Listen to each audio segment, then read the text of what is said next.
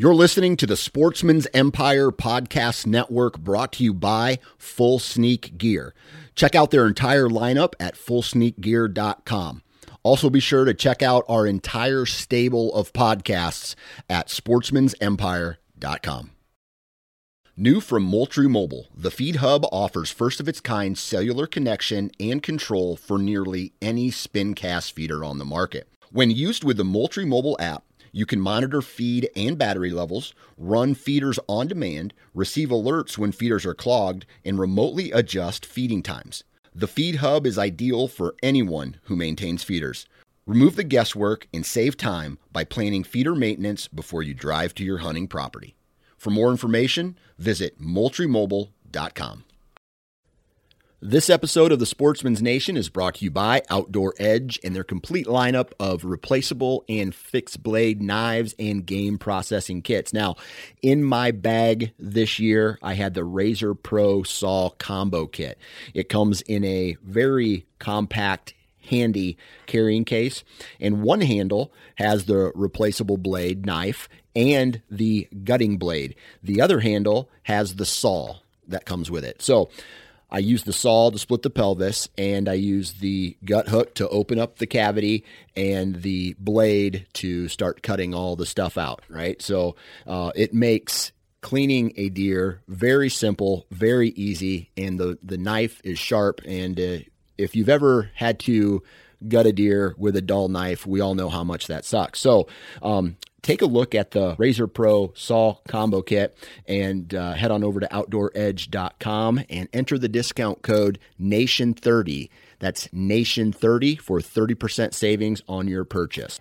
We have a great episode today. I've got Paul Putera back on as a guest. Now, I did an episode not too long ago with Paul detailing his big wood scouting and hunting tactics in a lot of detail and breaking down the story of his Pennsylvania hunt. Well, He's kept at it, and even in the time since recording that last episode, he's knocked down a couple more great bucks in the Northeast. Today, what we're talking about more specifically is mature buck behavior. What do they do differently than all the other deer we see in the woods? And why do those things make them so hard to hunt and kill? There's some good real world examples in this one, as well as a good general feel for how much time in the woods you really feel like you need to be spending to accumulate a handful of these dynamite big buck spots over the years.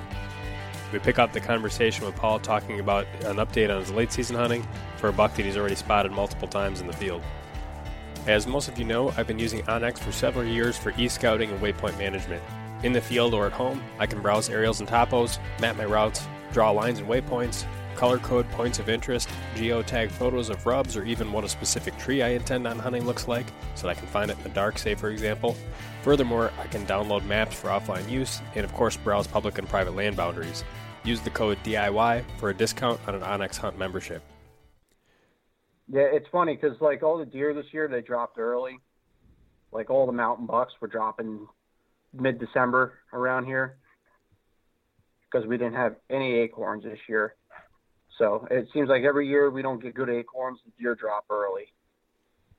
So all the deer that were away from those bean fields and stuff all dropped their antlers and they're all falling off. But anything that was in a close enough proximity to those bean fields was all holding their antlers. Hmm. And you can even see on the health of the deer, like the, the deer, the mountain bucks are all skinny looking and look look bad, but like the deer around the bean fields are big fat deer. Yeah, that makes sense. I was hoping to find So. standing beans when I went out to North Dakota for the late season trip there, but uh, no such luck. At least nothing that was on. Actually, I don't even think I saw a standing bean pe- bean field in the entire state when I was driving. A couple standing cornfields, but most of the stuff there was picked. Well- Find standing corn, you'd be set with that if you can get on them. Get Yeah. near 'em. I mean, there's a lot of the standing corn had had cows in and around it, and what it seemed like is there's a lot of areas that didn't have standing corn. There's still a lot of deer sign, and in the few places I did find standing corn, there was also deer, um, but a lot of does. Didn't find much for like buck sign around them. But I could only Yeah. act. There's only like a, a, a small little like a piece here and a piece there type of a thing. It wasn't like I had like a couple dozen to go check. Yeah.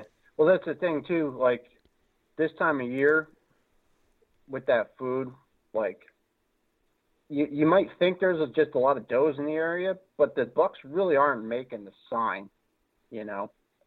At least they're not like around May. It's like the the bucks are in there in big bachelor groups, the same as the does, and they're they're bedding like almost like the does. Like all the the bucks are in there all bedded butt the butt. Yeah. In certain areas. Yeah, I was just So, looking like, for like looking for like uh you know either bigger tracks even if it was like you know beaten down trails as if there were like a smaller group or like uh whenever they would dig i'd be looking for like tine marks and or like you know places where they'd walk around trees that they could have just walked right next to i didn't see any of that really Yeah, because what what I usually do, like like say like the bean fields, I'm, I was hunting for that food source for the winter. Like you'll see like the where the does are like they almost the does play on like a direct route down the hill, hmm right at the go right for the beans, and then you go up to the sideline or up in the back behind the does, and that's where the bucks are going to be. And it almost seems like the bucks know did not just cut straight down to the beans, and they almost like kind of side sideline it, and they'll they'll just go up and mill around in that bedding area. Like they'll be up like like two hours before before sundown, but they just don't leave the bedding area, and they're just in that little pocket where they feel safe, and they're just in there milling around. And then like it gets well past dark, and then they finally do turn and cut down the hill. So in these little late But- season bachelor groups is it just like a mixture of age classes once again or do you find that you get like a, a couple mature bucks that are together and then like you know younger deer or is it just a mix it's like it's the same as like you'll see in the summertime. You kind of you'll get you'll get some like some bachelor groups you'll have the mixed mixed age class, and then sometimes you'll have all just big bucks in one. And like this this one I was hunting so, so happened to have four of the target bucks I was hunting all together. You and, know? and the And one then you were after I is just the biggest of the of the group Yeah, well, that's uh, I I would have been tagged out, but I got greedy and I was like, I'm gonna shoot the 150 inch deer, and not shoot the 130 inch deer, even though I'm in Jersey and this is insane. So, but I already shot four big bucks this year already, so I was like, no, I'm really not fighting to shoot a big buck. So I was like, I'm just gonna try to kill the big boy. yeah But I had the other deer at 30 yards multiple nights in a row, and I just never could got. I never got a shot on the big one. He was in the back, like he let all the smaller bucks walk in front. And he's like, "You go that way, and I'll see what happens." And then if you don't get shot, then I'll walk over there. do you think that that deer was older than the rest of the bucks too or do you think he just had a bigger rack Oh, absolutely. The uh, the other bucks were probably like I'm gonna say they're the the one the 110 was probably 120 inches, and then the two eights were close to 130. And then he was a big nine, and he was like probably a five and a half year old deer, and the other ones were like three and a half, four and a half years old. Probably more closer to three and a half. So even though those deer were traveling together, what were some of the things that that deer would do differently? You think as a result of him just being an older deer, like how would he? You mentioned that he was just kind of holding back and not always being the first oh, the first deer to walk out. Yeah, he didn't want to.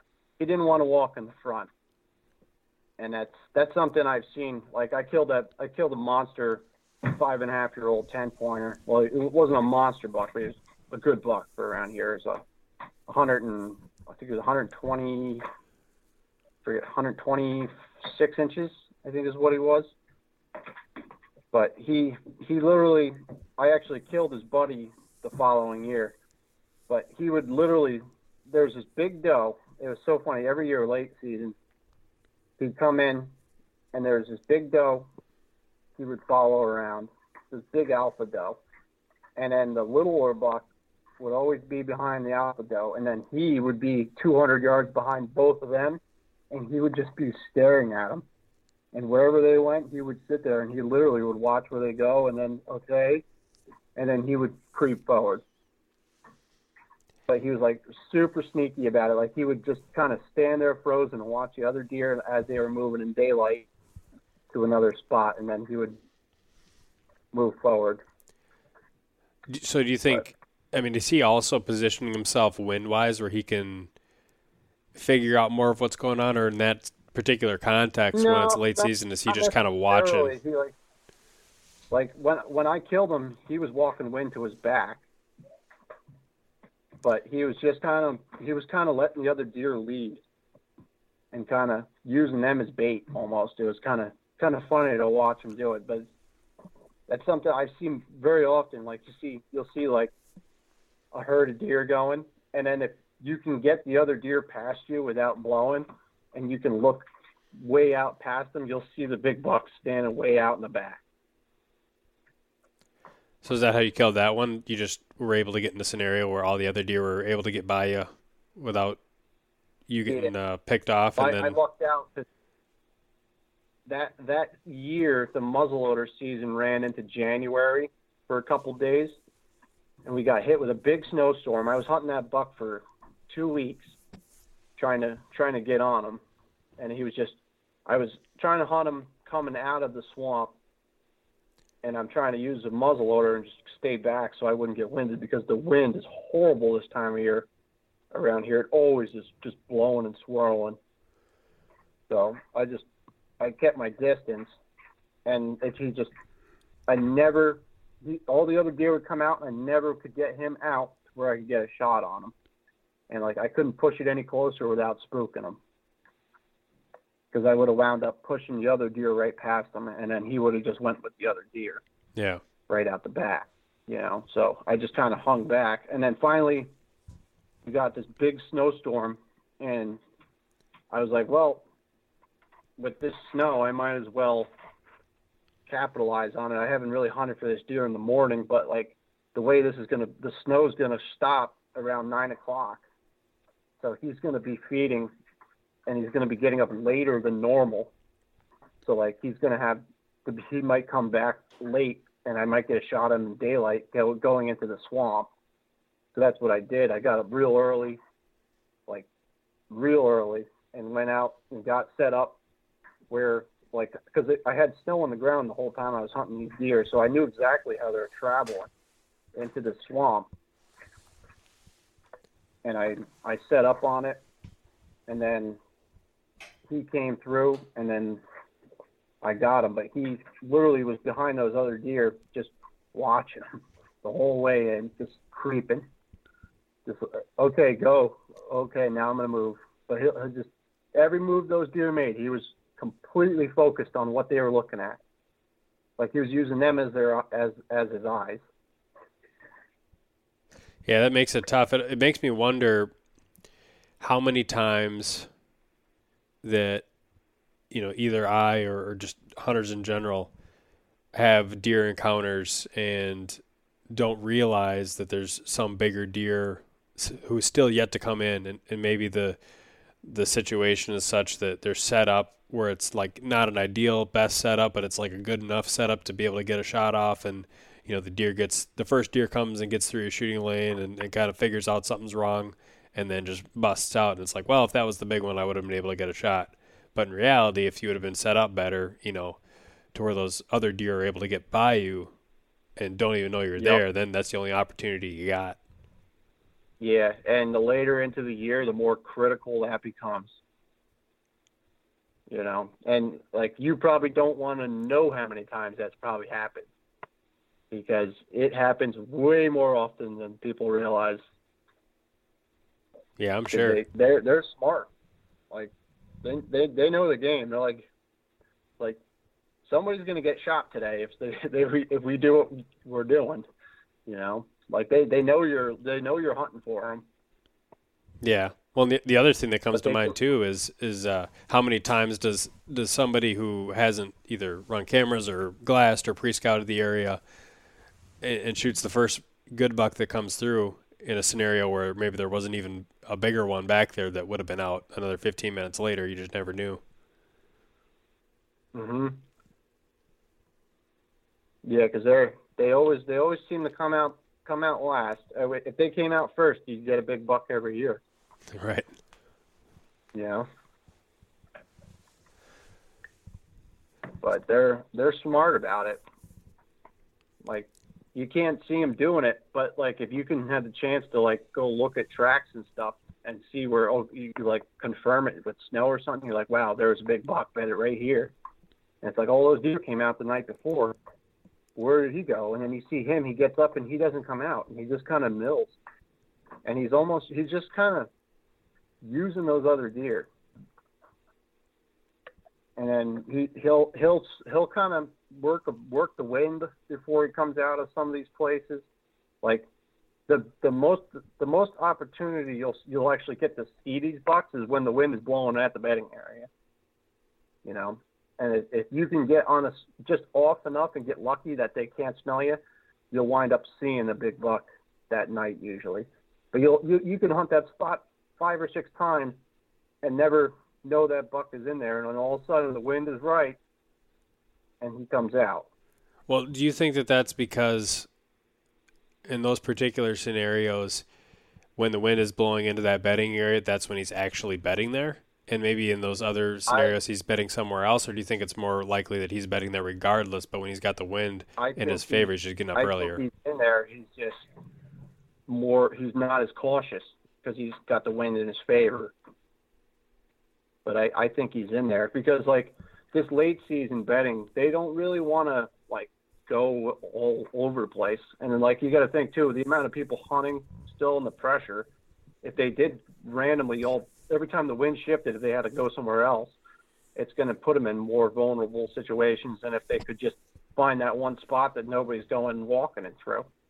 You know, and uh, it's more like a they'll just kind of get in this big, like a bowl or something. Bowls are big, like those bed down in a bowl this time of year, where that wind's always swirling, and they just get into a spot like that where they just know, like nothing can get to them. And probably an area where it's in those bowls a little bit thicker, lower to the ground type cover, where you, you can't see a long yeah. ways in them. Yep, and they got food right there they can eat. Yeah, you know, they got browse right around next to them and they probably still feel safe because, like you said, the wind's swirling. But even even then, if they weren't able to use the wind to their advantage from every direction, it'd be really tough for like a predator to sneak up on them just because it, it would be noisy. Yeah. Yeah, and there's there's always coyotes running around. They're always making a racket. It's like you almost like sometimes you can get lucky if you know there's another guy hunting for the same deer. It's kind of kind of crazy, but if you know the other guy is going in and hunting the spot for those deer, and you know that they're gonna get blown up blown up when he goes in there to like set up in the evening, mm-hmm. if you can get out on the sideline and like get behind where you think they're gonna escape, you can actually capitalize on it and shoot one like that with the bow because now he's already getting bumped out. And if you're already like behind him, waiting for him, now you might have a split second chance where he gets too close to you and you get a shot. Yeah. And I mean, I've I've actually I've been in that situation and I've killed deer doing it like that. It's kind of that's actually kind of how I killed the deer in the September situation this year. You know, I was I was hunting the last beds in the bedding area in the back of the bedding, but I was also on the main escape route for that bedding area. You know, so I had two two things stacked up on me. So those bucks could have came in and bedded near me, or if they got busted by somebody else walking in the morning, or if they got anything else, a coyote or something came through there and kind of spooked them a little bit, or a bobcat or something, or a bear, they could very easily just turn and walk right out and go right past me. Is that that sounded like a morning setup? Is that a setup where you'd be up in there well before first light, just sitting there waiting? Yeah, that's if a lot of times like people forget like you can get some pretty awesome setups in the morning, especially like like like late season. If it's not working in the evening, don't be afraid to try the morning. I mean, the only thing that sucks in the morning is it's freaking cold, you know. yeah. But Well, the thing I struggle with late season and the evening hunts is it's so tough to get close enough. You know, it's like you can in the early season you can use the cover of the leaves and the vegetation and whatever and and just the visual cover and you can Uh-huh. get pretty dang close.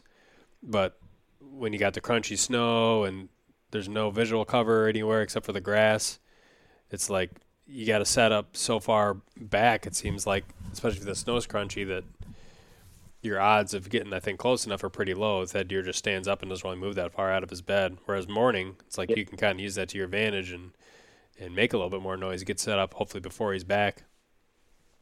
Yep. And that that was my problem this year, you know, like this winter bow with with that buck is everything was like frozen and crunchy like that, like you're saying. And like I could only get 200 yards from that deer. And if I could have gotten any closer, at some point the wind was going to blow at him, hmm you know, like the wind was going to pick up and swirl. So I, I wanted to be far enough back that he wouldn't win me.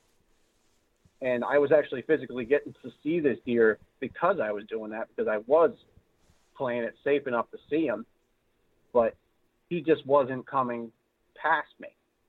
You know, like I, I, I had I would have 15 does get up and walk past me and head down to the bean field, and that buck, I'd catch glimpses of him out there milling around. And like when he started finally coming my way, it just every time just something happened with the wind would swirl or something got messed up. But literally, I I literally spooked that deer every time I saw him. He he smelled me, and he still was there every time I went and hunted. So if you had more days, what Like would you do? What would you do differently? Well, if, if the season could have ran into this snowstorm, I probably could have used that to my advantage and got him with the snow. I could have been, I could have gotten in. Maybe I could have gotten in this in the bedding area with the snow coming down real hard while he was laying there Yeah. or something. I could have got close enough that way, and he could have, because when the snow was when the snow came in, the wind wasn't so bad. It was like kind of like a dead dead snow, like just snowing with no wind flow, you know, and everything's just landing on the ground. And so, in absence Oh. of that happening, your best best chance is just keep getting on him and just hope you get hope you get that one Hope- hope- gl- fleeting opportunity where he gives you an opportunity and a shot before the wind gives you away. Yep. Yep. And I like it just wasn't working out that I could get in like he was going back in the bedding in the mornings because I had I had cameras out and I was catching I never got the real big one on the camera, but I got the other bucks that he was following on the camera. And they were coming back into the bedding area at 3.30, 4 o'clock in the morning from the bean field. So it's like I couldn't get in there early, yeah. before them. But if I had, if I could have had snow and I had something where I could get them when they were coming up the hill in daylight one day and they just got screwed up on their timing, I could have gotten in there in the morning and set up because I, I knew pretty much exactly where he was bedding. I probably could have been within 30 yards of his bed in the dark and directly over it.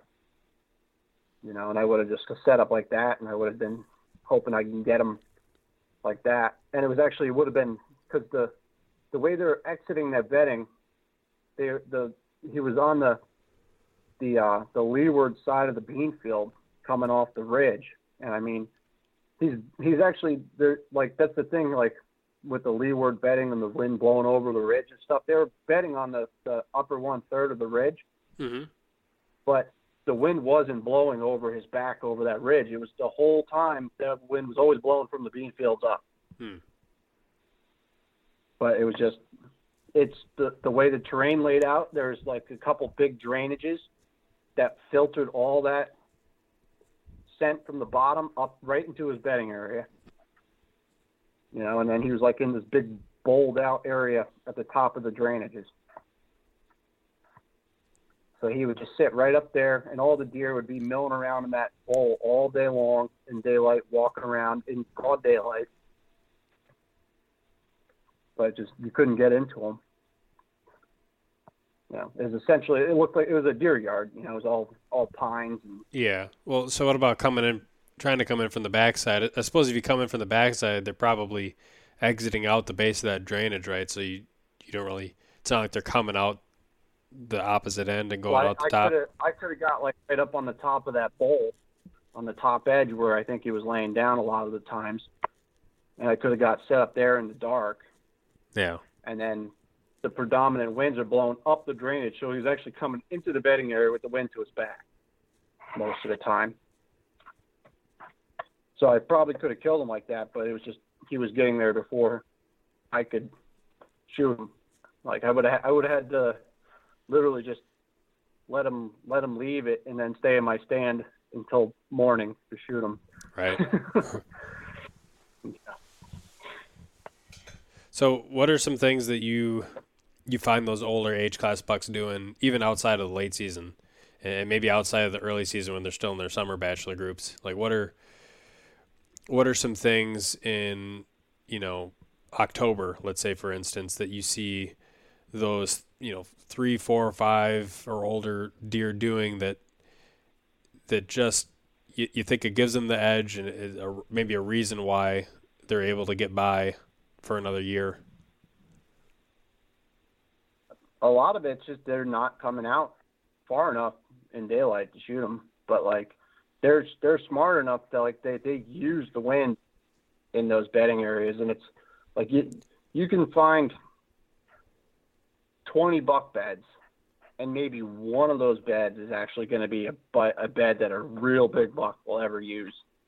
You know, and it just he picks that spot right, and it's like you got to when when you scout them and you find these beds, the best thing you can do is you really got to pay attention to how he's coming out of these spots and really got to think about how he's coming out and how every other deer in that place is coming out. And like often, a lot of times, that deer is not going to be coming out exactly the same as all the other deer in these situations. Like he's to stay down in the in the edge of the, the bottom of the swamp, and he's not going to come straight up out of the out of the bedding area on the, the heavy trail. He might stay down and mill on the inside interior of that swamp or something.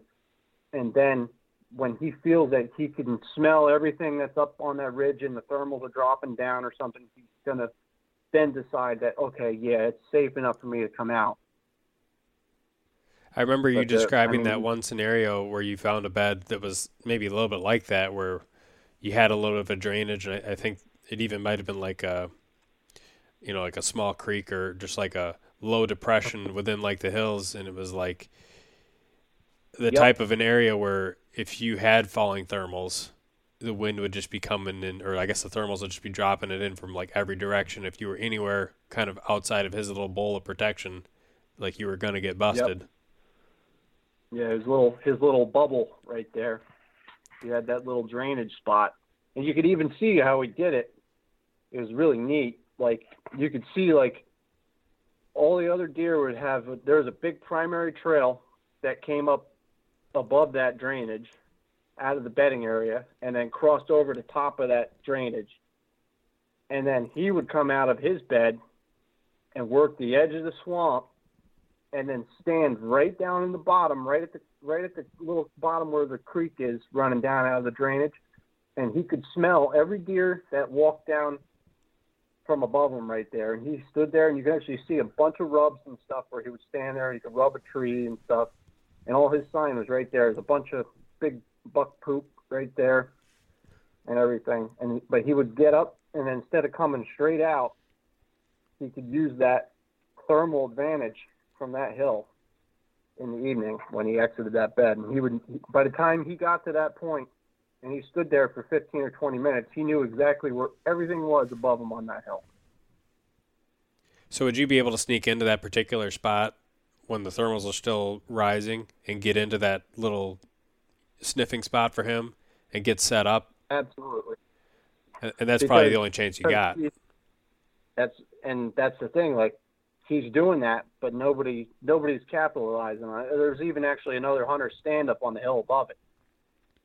You know, where like all the other the real good sign is on the edge on like coming out of the hardwoods. There's like all big scrapes and stuff up there. It's Yep. real great looking sign. It's like wow, that's this is the spot, but it's not because that deer is checking that spot from a different spot. So he's he was down, but but I I found where he's actually bedding because he was bedding between these two big grassy swamps and this strip of, of laurel between them, Yep. and he was bedding on a little knob back in this like an hourglass, almost looked like a funnel between the swamps, and he was actually bedding in the funnel.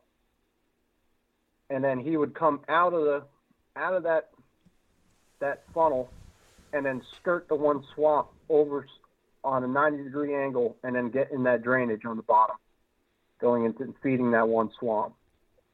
And the setup for that deer would have been really easy actually, but nobody just would nobody really noticed that setup. You know, you just got to walk right down and through that drainage and loop and just kind of hook around and then set up below where he's making that sign where he was popping out. So when when I would be set up in that tree, he'd become skirting that edge. I'd be below the dropping thermals in the swamp, looking up out into the hardwoods, Yeah. and then he would be skirting in front of me, and I'd I'd freaking nail him because he wouldn't have a clue I was there. So You know, but so that's that makes a lot of times when I kill one, oh, I I kill him. that makes sense that you would get in there deep enough into that little swamp that you'd be below an elevation where he would come out to to start smelling the stuff around him. So I guess my question would be for your ideal setup to try and get in there undetected, would you because obviously we'll, we'll assume that throughout the day there's going to be rising thermals, but there's probably also going to be some type of a wind direction that's maybe overpowering the thermals throughout the day. Would you assume that he's betting there on most wind directions and just preferably even wait until you have a you know strong day wind that's coming out of the swamp just to really hedge your bets and try and make sure that you're getting in there nice and safe? Or would you just kind of go in there on, on you know most most any wind as long as it's not blowing right at his bed? Well, this is another one of those scenarios where the, the primary wind is going from the hardwoods and blowing into the swamp most of the time. yep. But he was actually where he was bedding in that, that little hourglass over there between the swamps. That was actually where most of the other deer were bedding too. But he was bedding behind them. So he was laying downwind of those deer during the daytime. And then when they would filter out straight, he would cut cut sideways. So all I would have to do is just go there when he was there, which was pretty much constantly from the bed. I mean the the bed when I when I found the bed, I mean there was literally like it looked like he stood in that bed every day, took a dump for like two months. And he was just the whole bed was just tore up down to the dirt, just all sorts of buck poop right there, rubs all around the bed, all as big around as my leg. Just probably 30 rubs like that, all in that little cluster right there. And it's just like that was the spot. That was where wherever anytime a big buck was over in that area, he was gonna lay there. You know, so but all, all I had to do, since he was cutting on the uh, the sideline there, is I would just have to walk down there, wind to my back right into the swamp where it would be blowing out into the big grass swamp where he wasn't bedded, and set up. so the wind the know. wind on your axis is kind of it, it's generally blowing that direction but specifically it, it would just be missing that hourglass and going out into that open grass It was, was probably his bed from that drainage was probably about 150 yards. okay so he's getting up and moving a decent ways Yeah, so it was like I could get in there and be fine. And where he was moving, he was completely secure. You know, he like there was a higher ridge above him, and it was like down a hole into the swamp. You know, so he was down there concealed in that dark swamp, and that, he probably was perfectly comfortable walking through that. Like right a lot of times when you when you shoot them in those situations, they're just they come through like a little kid, like they don't even have a care in the world. They just come through rubbing trees and just they don't even act like a big spooky buck because they're just they're so comfortable in that situation. But once you can figure out where that is and you can hit it, then you're good. But you literally you got one shot at that because once you walk down there and you lay that scent down, he's gonna go whoa, whoa, like that. This isn't good. and he, he's probably not going to do it that way for a little while. He might have to give it a couple weeks before he can try that one again. Yeah, and probably. Unless there's another big buck the bed, and you can kill another big buck in it if you're hunting multiple bucks. Probably your only saving grace there for multiple hunts is if there's some type of scenario where you can get in, you know, truly from the side with some other kind of weird access where it's not crossing yep. the path that he gets out on, but that's probably pretty rare to find. Yep. But that's why I hunt spots with more than one big block Because you can screw up on that one or you might set up there and he just might not have been there that day. But the amount of sign in that bed, there's going to be a big, big buck or a buck coming out of that bed and doing that quite often. So like, you literally could go into that spot one day and not shoot the big buck that was in, or the big buck might the one you're targeting, but you come back two days later and you can hit that spot one more time, and you might shoot another giant buck in that location. You know, because like the amount of rubs around that bed, there's probably multiple bucks competing over that bedding area. Yeah. I can't remember if I told you this story, if I've talked about it on the podcast before or not, but I had a buddy who went in and, and hunted in a, a marsh and had a, a nice, like I think it was an eight pointer, came out deer he'd, he'd be happy to shoot. And um, when he got back to full draw, I don't know if he was torquing his bow or something, somehow did something to his bow, derailed his cam or something like that, blew the hunt up and had to go to the archer shop to get it fixed. Went back into the same tree the next day and like a 160 something came out and he shot it. So yep. was, and that's that's the thing. Like that happens more than like that. That's a sometimes like some sometimes of the year. I I don't call a spot done just because it didn't work out. Like sometimes you could just go right back in there because it's just a different buck, especially if you're in this big woods. Like they're not they that big buck could be two miles the the following day in another big buck bedding area that's almost the same as that one. You know, so like, you just got to find a bunch of spots like that and just keep rotating through them and hitting them, and eventually one's going to work. Yeah, so yeah. I think when we when we talked on our previous podcast, we talked a lot about you know trying to find the the in season sign and just trying to do a lot of still hunting when you got into areas where it seemed like you were getting about to where you would expect to see deer. But when you're doing your yep. postseason scouting, I mean, you're you're finding these spots where it's like you're taking, you know, thousands of acres, and you probably have gotten to the point where you can look at a map, even in big woods, and say this is probably an area to go check out. And you're going and finding the best of the best of the best in those areas. And maybe let's say you yep. got 10, 15,000 acres, but you know that of the best of the best spots, there's like five, and they're here, here, here, and here, and then you're able yeah, to monitor you those. It down to the you, will have five trees. and so then when you find that in season sign, you're like, okay, you know, either a couple nice bucks or this one is is here now. Then that's you know exactly how to capitalize on it. Yep, and then those spots that I scout, I don't just go and hunt them to hunt them. I pay attention, you know. Like obviously, there's a bunch of big scrapes up in the hardwoods above that. So when I'm going in the hunt, I'll just go and check that spot. Okay, yeah, those scrapes are getting hit now. That buck's in that bed. Now we'll go down and kill the buck. You know, but it's until that point, I won't go down in there and touch that spot. And when I do go in there to hunt it, I pick the right wind and everything, so it's perfect. Right. I pick a day that the wind's not swirling or anything. Pick a day that I have a good advantage.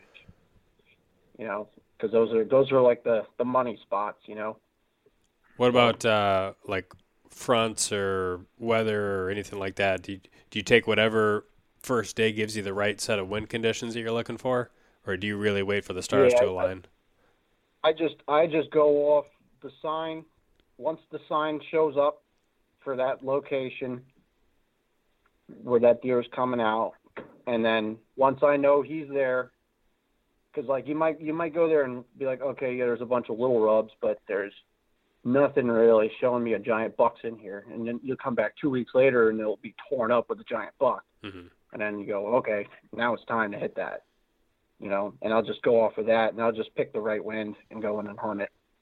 I don't, because if they're there, they're there. It doesn't matter if there's a front or anything coming in, especially like October time frame when you're hunting these a lot of times. You know, they're they're going to be there for the for the does. Yeah. So yeah, as soon as it's as soon as it's hot, you hit it and go to the next one. You just keep stacking them up. You just it takes a long time to find a lot of good spots like that. But I, I have enough now that realistically I could probably hit a spot like that almost every day of the year throughout New Jersey, Pennsylvania, New York. You know, I have I have locations I can go almost every day like that. But I still like to hunt new ground and stuff too. So in between the seasons, like as I'm waiting for those those kill days, I'm still hunting areas that I'm less familiar with and learning them and just dialing in new areas for the following year and just finding spots like okay this one maybe wasn't as good as I thought it was going to be. So now this one's going to get put a, put aside. But this area here I need to focus on and I'll I just it keeps evolving. Eventually you find super super spots. So with the the super spots, would because spring scouting is right around the corner for a lot of guys, and they're going to go out and hit the woods hard, and especially if if mobile hunting is new to them, they it, it's natural to find like your first good set of spots and think like this is it, this is where I'm going to set up, this is where I'm going to kill, you know, the deer. Found the bed, you found you know the, the scrapes that he's using when he leaves the bed, you find all this stuff, but how rare would you say it is to have one of those truly great spots? Like how many how many spots could you go out and find? Is it like one out of ten like good spots that is like a super spot that a mature buck is going to use? Like how many? it's probably more like one out of 50 So you got to put in a, a lot of a lot of time and a lot of effort to to find a lot a lot of stuff to find the yeah needles in the haystack. I mean, this is it takes takes years. I mean, I've been I've been doing it for I've been focusing on big bucks since 2004, I think, is when I really just started hunting big bucks. So it's like that's like it took me that long to find all these, you know. And you just you just learn over time you start finding them and then once you find a couple it gets easier to find them you know where to look because you're starting to realize the pattern to it. You're like, okay, you look at a piece of terrain or something, like, this terrain lays out right for a big buck to want to be here. You know, you have to have all those advantages. You got to look at it and be like, okay, this has got excellent bedding cover. It's got good food right there. It's got good good thermal flows that give the buck advantages. It's got awesome escape routes. It's got everything you could possibly think that you would need to be a big buck to survive is all in that spot. You know, and like you might go on a you might pull out a thousand acre map and pick out two on a thousand acres that are going to be like that. But those those locations, it's like almost a gimme. It's like the buck is going to be there when you when you find the sign for him. As soon as you see that that area heat up, he's there. So if you if you have a bunch, let's say you got ten dynamite spots that you've gathered over the years, and you you could keep scouting new stuff, so eventually you might find like a, an eleventh. But out of those ten that you know are like the spots to be, if the sign is there, then you got to hunt it now, and you know exactly how you're going to dive in there and do it. Out of those ten, how many could be hot at any given time? Like a couple of them. Um, a lot of them are pretty hot most of the year. Okay. Like- so once you find those spots, they're they're pretty. You just got to wait for the right set of conditions and confirm with sign, and then you just go in and, and make your move. Yeah, because those those locations will always hold bucks. Like you could go in there in September and a buck will come out, but it just might not be a big one, you know. but you just you gotta wait for that big buck to show up on the sign. And once he's there, then you hunt him. But until you see that big buck making the sign in that spot, you kind of hold back. And when the big guy moves in, does he usually push the little ones out of there, or do they just end up getting shifted over a little bit to more satellite type bedding and still are in the same area? Yeah, they'll just they'll just kind of satellite out. They'll just they'll they'll start coming out where the does come out, in less advantage spots. You know, it's just okay. Yeah, the little guys are coming out over here with the the majority of the deer. You know, and then you just get that big old grumpy buck that's hiding in the back, and he just you don't want to play that game, and he's coming out his own way. So that You know, that type of a spot sounds like a like a late mid late October. It starts to heat up a little bit. He starts to move in there. In terms of the the bigger buck Yeah. activity versus just like the general deer.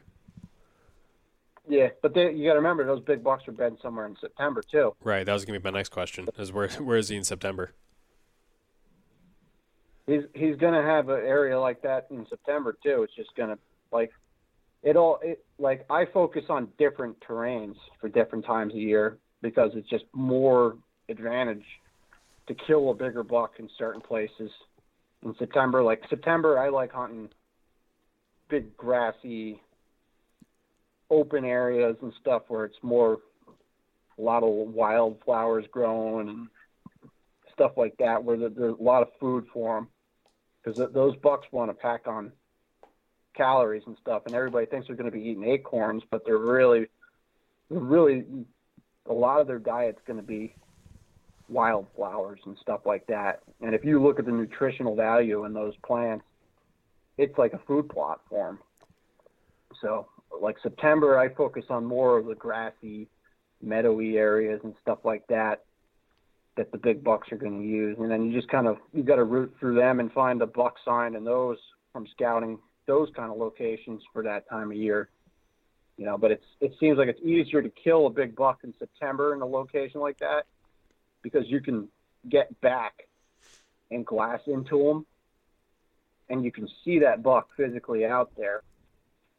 And when you can see that big buck out there bedding in those big grassy open areas like that, from three, four hundred yards away, and you watch them a couple nights in a row, then you can move in, kill. Would you consider like a one or two year old clear cut to be a similar type of deal? Yeah, yeah, you can you can find them in spots like that. Absolutely, you can get up in a clear cut edge and glass into it, and locate a big buck. I mean, it's if it's September time frame, you might see that buck in there every day, in the same place. You know, and he'll he'll be in that location. A lot of times he'll live in that until either the food's gone or like the rut starts. You know, and it, that that'll be like his October lull hideaway.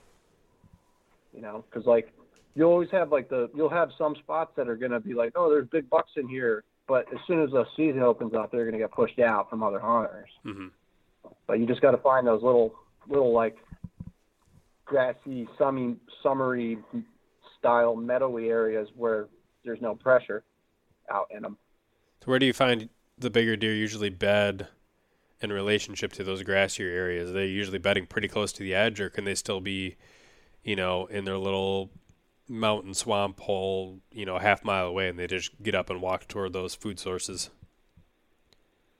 Yeah, they're they'll they'll be on the edge sometimes, but a lot of times they'll just be out in the middle of the grass, hiding under a bush or something, and they're just they just little stupid little spots. You're like, you you you will never notice these places during the uh, during the the wintertime scouting.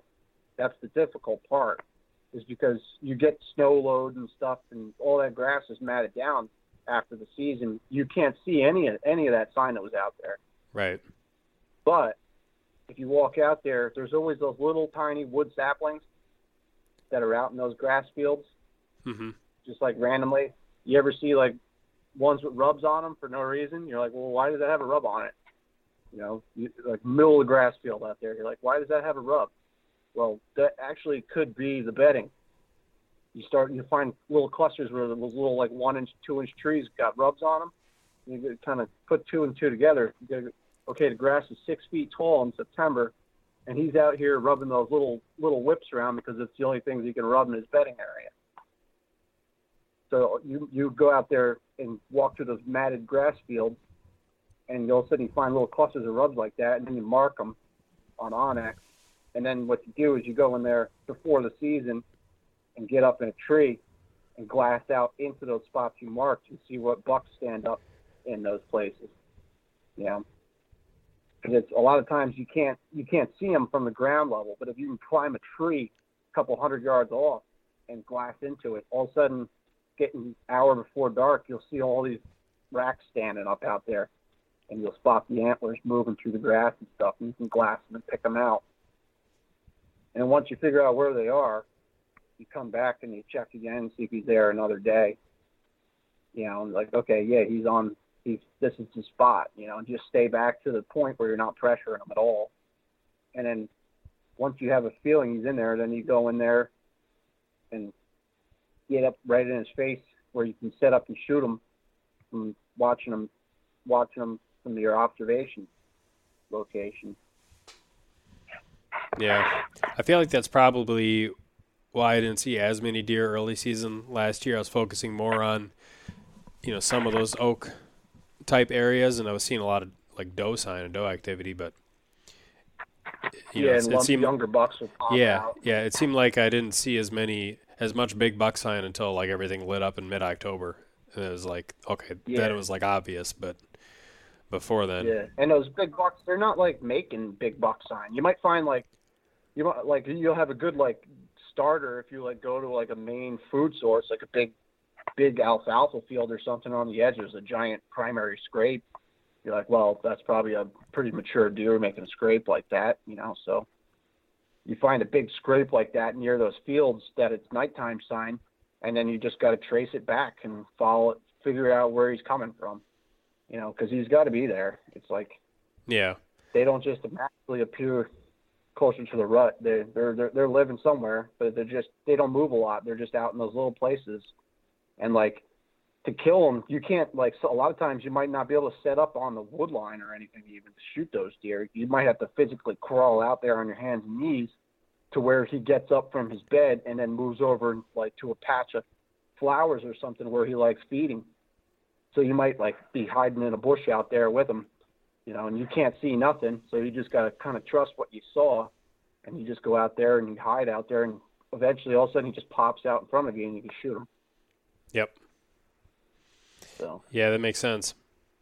And I suppose if you're if you're looking for a confirmation of like that nighttime sign, like you talked about, that's probably always a good place to just drop a camera, and then you know kind of yeah. what what you're yeah, after like I, I have one spot that I hunt every year, and there's a big apple tree like next to the parking lot. Well, of course they're not going to be on that apple tree in daylight, but if I put a camera on that apple tree, they'll come walking out there at three o'clock in the morning looking for some apples, and to get them on camera, and then you could see the the the trail that they're making through the grass coming to it like and then all of a sudden you realize oh wait there's a big scrape over here not 200 yards from this apple tree. This must be the one breadcrumb I need to connect the dots in the direction he's coming from. Yep. You know, and then you go, okay, now I can move in. You know, it's just it's a lot of times it's just like out and a lot of a lot of these grassy like river bottoms are great. I love hunting. A lot of these are big river bottoms and like more open marshes and stuff like that is what I'm looking at. and then then once I uh, get closer into the towards the rut, I'll focus more on the bigger bucks that are up in the uh, in the hill country and the mountains and stuff like that. You know, it's just trying to get close to a deer in hill country in September is very difficult sometimes unless you have the perfect situation for it. So you just gotta you gotta pick the terrain that's to work for you, and you just gotta kill the big bucks in that place until it's time to kill them in the next place. So if you if you're onto a big buck in early season and you got him, you know, fairly patterned, but you just can't seal the deal, and it, it, the grass starts dying off, and it just becomes harder. He starts relocating. Are you gonna give up on a deer that you're really trying to kill in that type of environment to to shift your tactics up and hunt different deer probably that are in higher areas? Or are you making the assumption and oftentimes hunting places where you can just move from one to the other and you're to be hunting the same deer? Yeah. Well, sometimes the problem is in a lot of those situations, you might have a big buck out in that grass, and closer to rut, he might be rutting two miles away. You know, you might find that he's not even in a place you can kill him. Yeah. Later in the year, so you're going to be trying to chase something that's impossible a lot of times, or it's just you know a lot of times they shift really far from those summer summer grounds for their rutting grounds because you're going to go where the most does are, especially like the real big bucks. They're, you know, they're they're the herd bull, essentially. You know, they're going to find the biggest herd of does, and that's where they're going to stake their claim.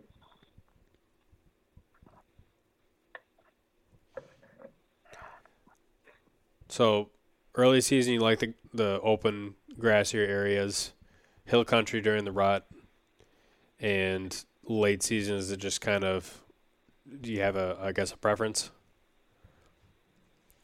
If you got standing beans, um, I guess would be a, a, nice a nice plus. Nice, something with antlers still on its head will work, but it's just it's trying to just trying to find something that time of year. Sometimes very difficult because I mean you're losing a majority of your deer getting shot already, so you kind of have to take what you can find and hope you can figure something out on them. Yeah.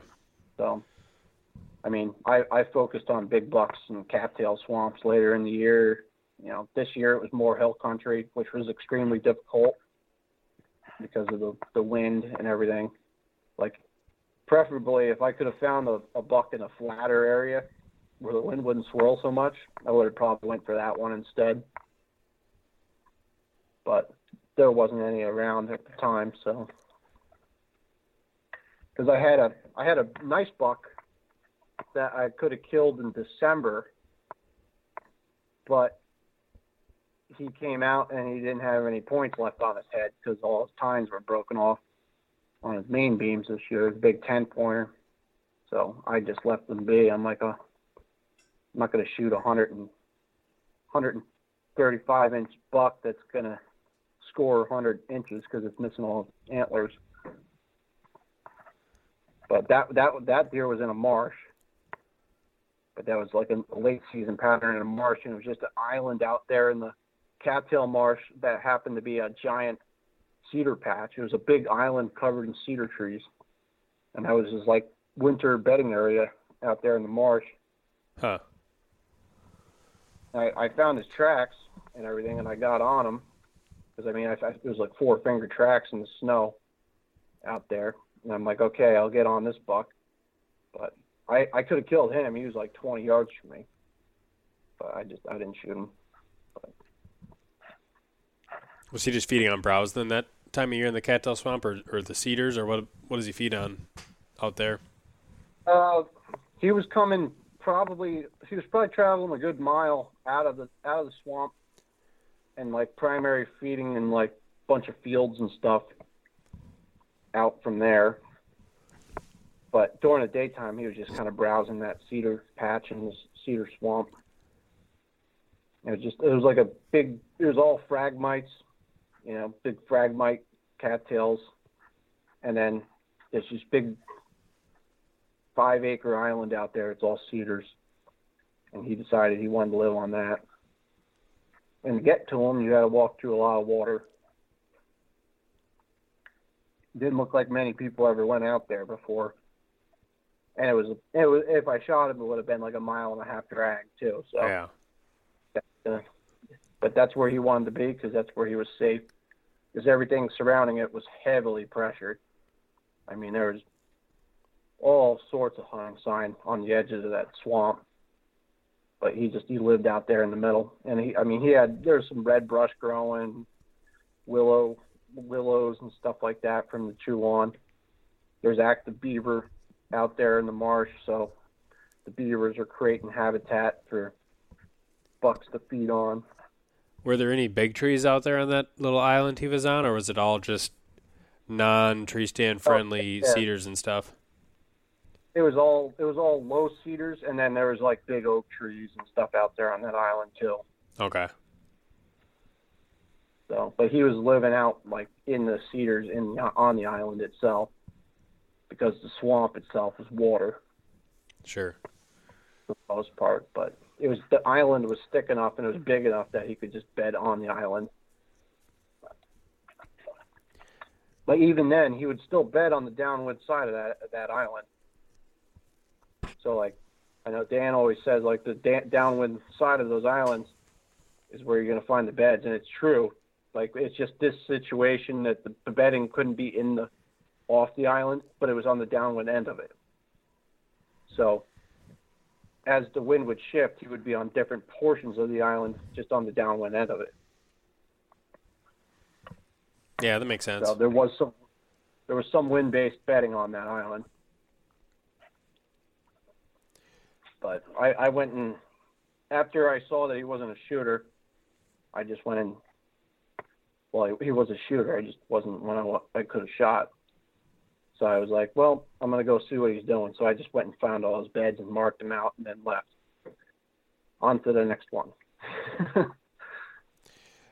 I want to back up just a second to go to talk about that earliest, the early season when you're glassing and finding deer in more open areas, because I might do another out west trip for the beginning of September this year, and there could be some water, there could be the the grassy, marshy type stuff.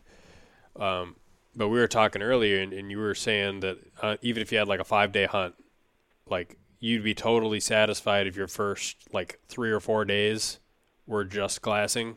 And like you don't even really make a move until you got something like pegged Absolutely. I. What's the what, What's the point of trying to kill something that's not there? You know, but if you can glass them and find them, if you only got two days to kill them, well, now you can kill him because you know where he's you know where he is and you know what he's doing. You know, you gotta you gotta think think tactically on on the situation, capitalize on it. Like even like this year in Ohio was the same situation too. You know, it was hot weather when I went there this year. Everybody was like, "This is the worst year ever for worst week ever in Ohio." Everybody was complaining on on the the hunting beast page and stuff, and I, I'm like, "Yep, I went scouting. I scouted for eight days in Ohio, and then I hunted two days. and those first several days are you just covering ground trying to find something some big buck sign Yep. to go after Yep, exactly. I just kept looking. I'm like, I'm gonna find the biggest buck in Ohio. That's what I just kept doing. I kept looking for the biggest buck in Ohio, and I finally I found the monster sign that I was looking for, and then I I, I capitalized on it and set up, and I had that had a nice buck down last day of the season, the last day of the trip, and I almost got an opportunity to do it. It was probably 170 inches that trip too, on the last day or the day before. But, yeah that's something I i'm gonna try and do i'm gonna try and do a better job of that this year is i mean we, we all say it we all say you know scout more than you hunt but it's it's easier said than done because it's it's so tempting to to want to take every opportunity you have in the fall to find the best sign you can and set up on it but being able to to have kind of that uh, mindset of like, there's nothing forcing me to to climb a tree today. If I don't find what I want to find, I'll just you know keep gathering the intel and just keep searching and keep looking. Yep. Yeah, there's a lot of days in Ohio I didn't I didn't even go out. I didn't even hunt. I I I carried my bow around, you know, and I would I'd be scouting. I wouldn't be like tromping through the woods, knocking trees over, looking around. Like I'd be, like I like actually I walked around most of the for four days of the trip in Ohio. I walked around without my shoes on.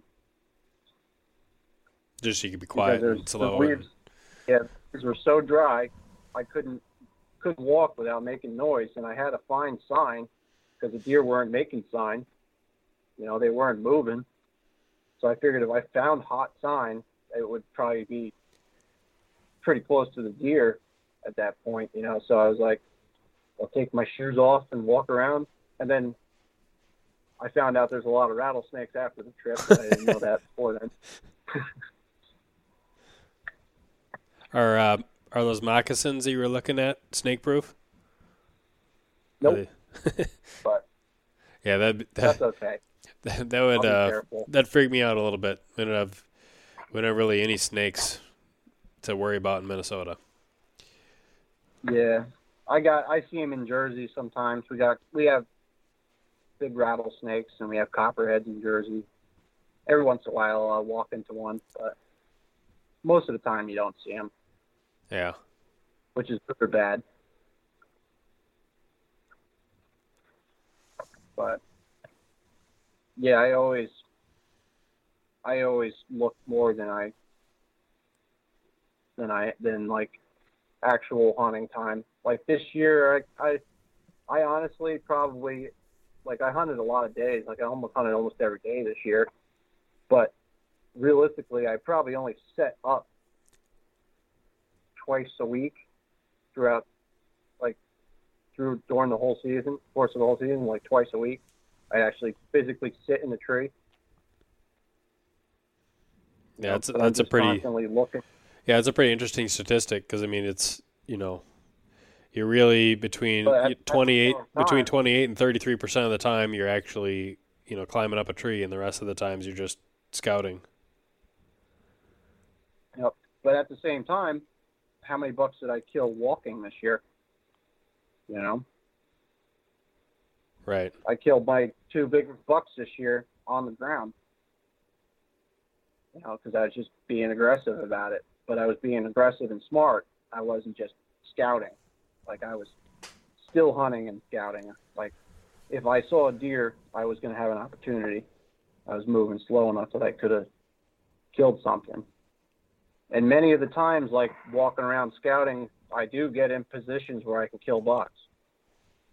You know, yeah. Probably if I if I go every day in the week and I walk around, probably four or five days out of the week, I'd probably have an opportunity to deer. You know, and then finally the big ones in front of you. Yeah, I but think you go and you screw up a lot before you start getting the opportunities doing that.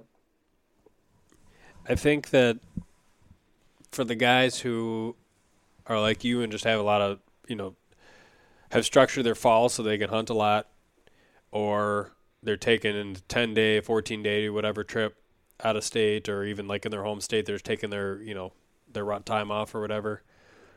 I it, it's it's very sound info, and I, I feel like the people that it's hardest for to, to kind of adopt that mentality is is probably the the weekend warrior guys who you know they got their Saturday Sunday or like Pennsylvania, they got there one day, and then it's like their next opportunity to get back out in the woods is until the following week, and then it's like whatever you learned that weekend prior, you have to almost kind of forget a little bit, or at least not be afraid to, you know, realize that it, it could have shifted between then and the the following weekend. Yeah, yeah. When you have limited time, you got to just put in a lot more time scouting off season. So would you, you know, say you for really dedicated? so would you say for a weekend guy, like your your Saturday, maybe you set up in the morning on a, a, Saturday if you get a good spot, but then like the rest of your Saturday could just be covering ground and scouting, and if you find something good by the yeah, evening, you exactly. set up on it, and if not, you just keep scouting the rest yeah. of the whole Saturday. You scout scout off season, you find good morning spots, and you and then you go hunt those in the mornings. Then nine ten o'clock when you don't think you're going to have any more deer going past you, you get up and you find a place where you can go check and you go look. You don't get out of the woods. You stay in the woods and you keep hunting the rest of the day, but you just still hunt your way around where you're staying on your back for the evening hunt. And then when you find that hot sign again, then you can move right back in on it. You know, but don't go out for lunch. If you got limited time, don't waste it going out and getting a sandwich. stay in the woods because you kill deer in the middle of the day. And I know a lot of people that do kill deer midday. You know. Yeah, and the value there is the value there is throughout the season, right? It's not just like it's not just like during the peak of the rut when you could shoot one, you know, 11 a.m. or noon or whatever. It's the yeah the you, style of, of hunting. You kill buck in September in the middle of the day if you put yourself in the right place, you know, and if you're putting yourself in the right place and working through nice and easy, paying attention, that buck could still be there. He might be milling around. Yeah, because they you get know, up. Might catch him stand up out of bed and walk through. They get up several times throughout the day and just stay within their core area just to to be able to you know like stretch their legs and and just feed on browse and whatnot. There's always that opportunity. Yep, they could be they could be in a couple hundred hundred yards area, you know, a couple hundred yard circle where they're going to just mill around and move, and then they'll they'll get up and shift bedding. You know, you get they get too hot in one spot, they'll get up and move over to some shade. You know, and if you're in that position where you can kill them or see them, you can make a move on it. But if you're out out out in town getting a sandwich, you're not going to kill them. But if you're in that area and you keep staying with the deer, eventually you're going to spot them and see them, and you'll be able to make a move. You know, you might not might not work as you planned, and you'll shoot them in a true stand or something. But if you see them, you could slip in there and get close enough to where it comes later in the day when he gets up and moves again, you might get a shot at him. Yep. You know, just keep staying on him. I, I rarely ever leave the woods. I usually bring a couple granola bars or something, water, and I just stay in the woods all day when I hunt. Yeah, you're definitely not the you're not the typical whitetail hunter, for sure. Which I think is good. I, I think it's there's a when I listen to you. I feel like I. Go ahead. Oh, yes, I was. Gonna, I feel like I I hunt more like I'm a tracker in the northern woods. You know what I mean? Like those guys, when they go out, they go out. They don't come back till dark, and they're always out. They're out. They don't have snow. They're out still hunting. But it's like the more time you spend out there, the more opportunities you're going to get because you'll see them, and then you'll learn how to capitalize on them, and then you can kill them. You know, it's not going to happen the way you expect it. It's just you're going to have to take what's handed to you. Yeah, and certainly for there's there's some scenarios where that isn't like the most the most fitting, right? If you got your 80 acres of, of private land, that's all you got, then you know you got to. Yeah, you don't want to go walk around your 80 acres every day. Right, right. Sure. But if you're just hunting public land, it's like if you don't kill them, somebody else is going to kill them. So you might as well try. You know. I, you can't you can't blow a blow a, a public land spot up because somebody's going to blow it up the next day anyway. You know, that's the way I look at it. So if that deer's there, I'm going to hunt him down. Yeah, that's that's one of the things I I really like about the concept of the big woods is that uh, you can just if you're you hone your skill set enough, you can just keep getting after it over and over and over again until hopefully you're successful. But your odds or you know probability of pushing them off to some place where you can't hunt them is pretty low. Yeah, that's like the Pennsylvania buck I shot. I killed him three days later after I jumped him the first day, and he was a mile and a half from where I first saw him. Yeah. Know, but so my biggest in another bedding area. My biggest fear Actually, in those types of scenarios I, I, is always that you just maybe you don't push him onto private, but maybe you you know you tip him off enough to where he's moving more more nocturnally. And how big of a even, how big of an issue is that even, or do you still find that even if you kick a deer up, yeah. there's still a pretty good opportunity that you're gonna still be able to capitalize on him in daylight?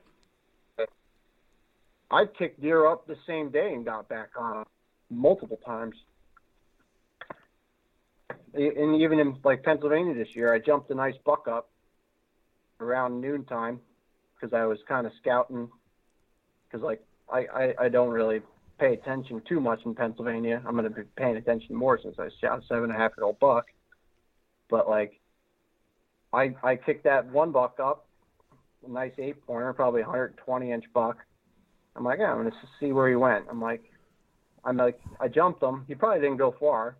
You know, I instead of going right and moving, you know, if you jump a deer up, don't don't just like go, oh, it's over. Like that deer probably just ran a couple hundred yards just standing there looking at you. You know, but if you don't move and you just sit down, he might be like, oh, maybe it wasn't anything. Because he's going to look for confirmation on what it is, especially a mature buck. He doesn't want to run away. Not going to just disappear and run a million miles. You know, he'll probably just go 100 yards and settle down again. If you don't pursue him, he'll forget you're there, and then you can just kind of loop around and figure out where he might be now, and try to set up for him a second time. Mm-hmm. And multiple times I've done that where I physically, like, drove a deer into a new location and then reset.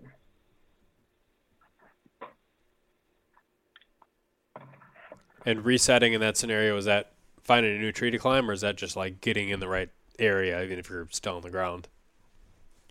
Yeah, well, if I'm on the ground, I'm on the ground. If I have to get in a tree, I usually have a way to get in a tree while I'm hunting. I like to carry something to get up in a tree. But are you, are you still then like if you let's say you jump a deer out of the bed and you want to try and get back on him yet that day? Are you trying to like find a route that he's going to take to get back to where you just jumped him from, or are you trying to already like piece together? You know, Oh, I I figure he's probably not coming back. Most of the time, he's not coming back to that bed that day. You know, but if he ran down the swamp line and you look and either you could just slowly work your way in that area and you see an area where he might be bedded again, or you look on your your onX or something like that, and you look at the map and go, okay, that's the next likely bedding area along this swamp would be like this point going or something. He's probably going to be hiding there, you know. So then you just kind of you jump that deer and you give him space, let him do his thing, let him wander off, you know, because he'll he'll he might he might run 200 yards, stop, and then watch where he could see you, where he first got spooked and he'll just kind of sit there and hide in the bushes and watch. And if he sees you move again, it's over. Now he knows. Like, if he doesn't physically see you, you know, because they want to have a confirmation. They don't want to just be like, they don't want to just hear you. They want more than one sense. So, like, he wants to smell you, see you, hear you. You know, sometimes he'll try to circle around you and get downwind if it's possible to get a wind of you. So, like, most of the time, I jump a deer. I stop, give it like a couple minutes, then I back out, and then I loop, and I'll make a big circle where he's not going to be able to detect me doing it, and then I'll try to cut him off and get around him. You know, because you figure you bumped him that way, he's probably not going to come at dark and then walk back that direction. He might just kind of come out of the bed and go a different direction from the next location up. You know, or he might not even bed. He just might get bumped and then just wind up eating acorns under a tree for a couple hours where he feels safe, you know. But if you can just get up and get around and then set up again where you can have the wind right, you might have them walk right past you if you know where a deer is going to likely travel through an area. So how do you make the decision if you're going to do that, or if you're just going to say, "I bumped him out of his bed. I'm going to try and right now pick the best tree for a bump and dump in the hopes that he comes back tomorrow morning or the next morning," or do you try and do both? I don't really do too many of the like, like I'll I'll do an attempt at it the following day. From like I'll just be like, okay, he was bedded right there. I'll go set up right there where he was, where I jumped him. You know, but a lot of times I don't even walk over and like confirm nothing as long as it's, like I know I physically jumped him from a bed right there. It's all right, I'll just walk over there in the morning. I'm pin it on onX and come in the dark and set up. But Gotcha. rarely do I actually do that. I more more more often I'll I'll jump him like midday or something and try to set up for him That evening. Catching them off guard again. And then the hunt's on. Then the next day you go in there and you start to pick it out and you go down. You know, instead of instead of walking where you can't find tracks, you walk where the ground's wet or something. You look for tracks from. And you're like, okay, maybe this is tracks here. Okay, I'll follow this back. And then the next day, I'll just kind of pick up my track on where I saw them last, and I'll just kind of track them. And then once I kind of figure out where he where he might be going now, and I'll try to set up on him. I'll just keep trying to follow him around and setting up on him. Yeah, Yeah. I'll, I'll have to try that. If I if I bump a deer this year, I'll have to see if I can't, you know, do the pause, back up a little bit, reassess the maps, and try and figure out where he might be headed to, to see if I can't make a play on him that day. Yeah, because that's like something I learned a lot. Because like my dad, he's big on tracking deer in the Adirondacks when I was younger.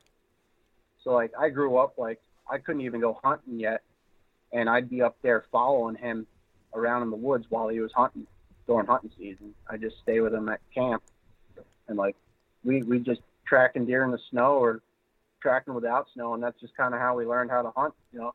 But like most of the time, when you track a deer in the snow, and you jump them out of a bed, that's what they do. 90% of the time, they're going to just run off and stop. You know, and if, if you give them time and settle down, you can just get right back in and get on them again. You know, and that's what that's what we did in the snow. It's like we jumped a deer, and we just give him time, loop in, come come in from a little different angle, so he's not like looking your way. You can walk right back right back in and get a shot on him. You know, it's just extra tricky when you're dealing with a bow instead of a gun. Right.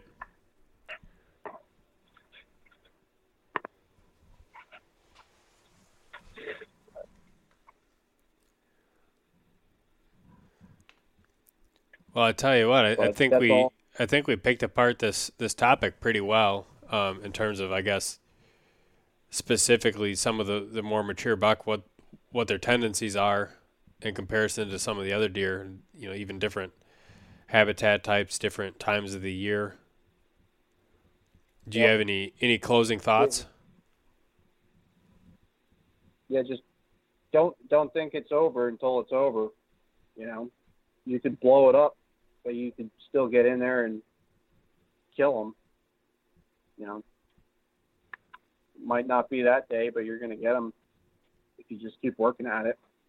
But if you don't, you learn something. You know, if you screw up, figure out why you screwed up and fix it. Don't do it again. You know. Every opportunity is a opportunity for learning. Yep. Exactly. Well, cool, man. I once again really appreciate you jumping on. Uh, these discussions are always great. Yeah, absolutely. That's why I'm doing it. That'll do it for this episode. As always, make sure to follow the Sportsman's Nation on Facebook, Instagram, and YouTube. Leave us a review on iTunes. And if you're looking for additional content, subscribe to DIY Sportsman. And with that, thanks for listening.